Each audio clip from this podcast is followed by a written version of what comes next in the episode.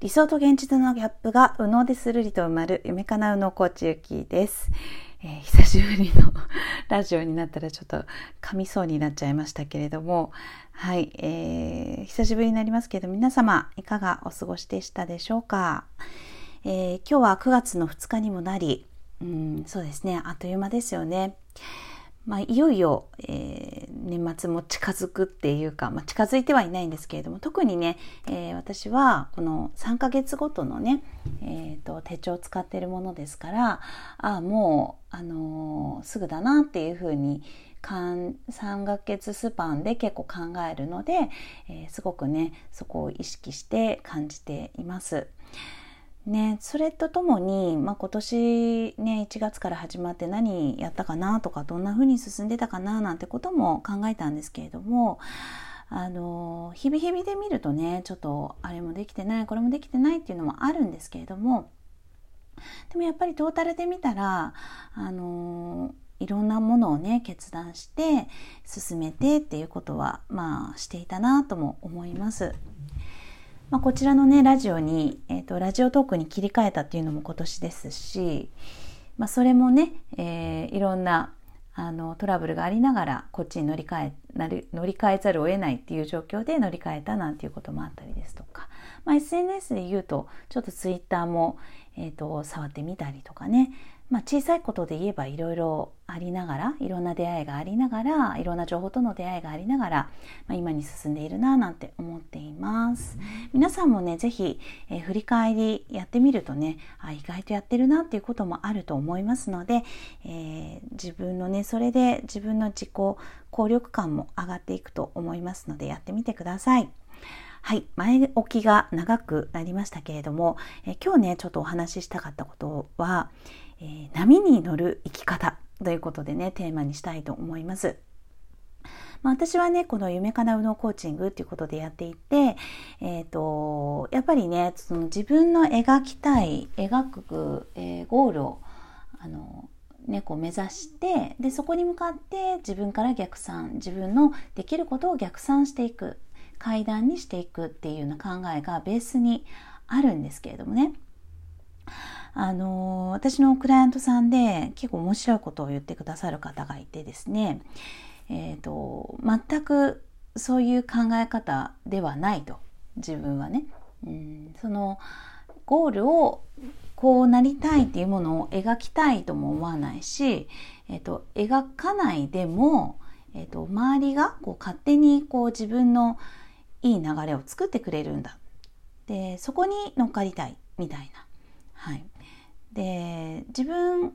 がこう成長したいって思わなくてもこう勝手にね周りが課題を出してくれてそれを必死にこなしてる、まあ、要は今を生きるっていうことをしていると結果なんかこう自分にはね、えー、ない世界っていうものがいつの間にかあったみたいな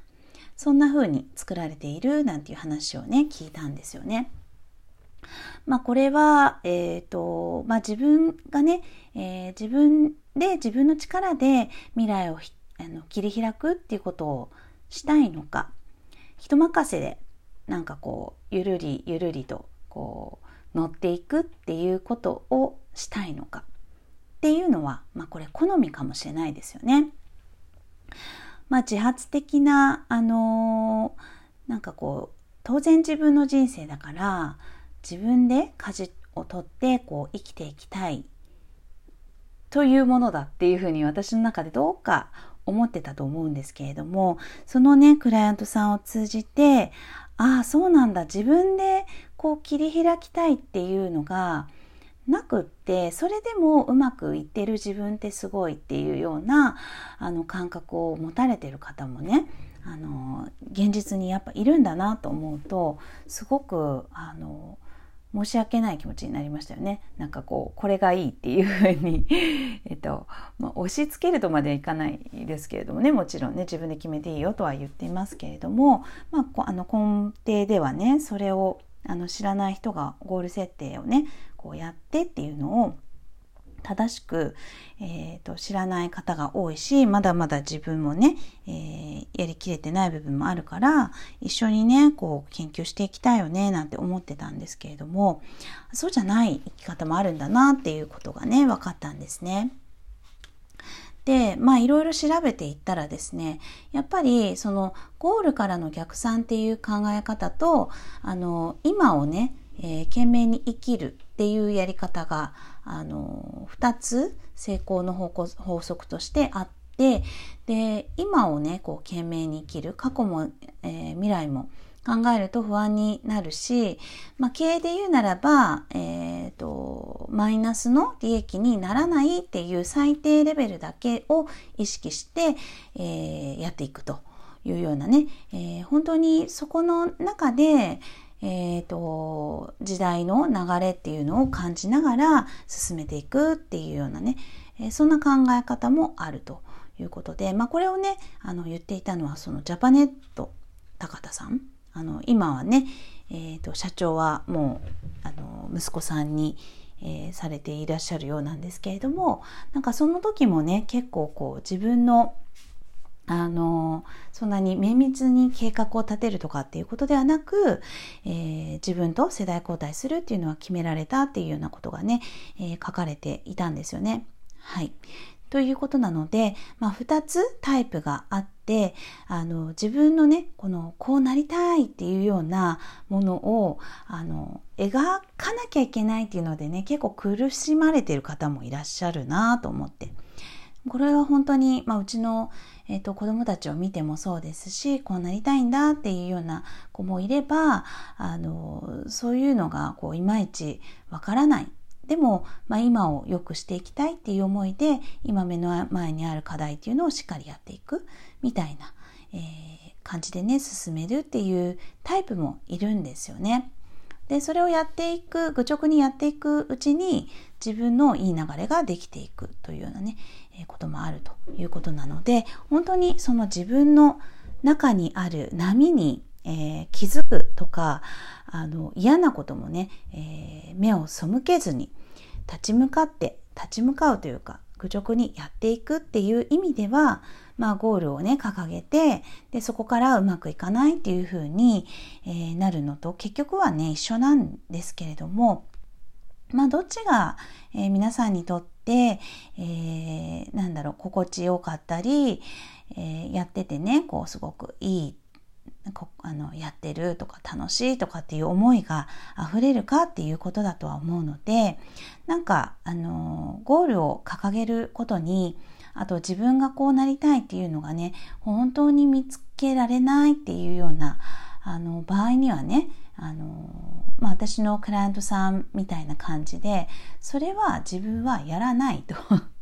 もうあの自信を持ってやらないというふうに、まあ、決め込むというのもいいのかもしれないですね。はい、でまあその方はね、えー、特に、まあ、あえて言うならば自分の中であの絶対説としてねこう決めているっていうことは解の世界で自分は生きると。不快な世界を排除するというか、はい、あの快な世界を作っていくっていう自分にとってね、えー、心地よい世界を作っていく選んでいくっていうことをコミットしているということだったんですね。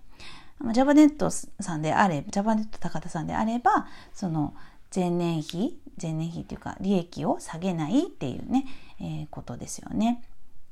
ということなので大きなね、えー、自分のこうありたいとか最低レベルとか、まあ、そういうのをあの決めておいて、えー、進めるっていう方法もあるんだなということでした。皆さんはどっちがあのしっくりくるでしょうか。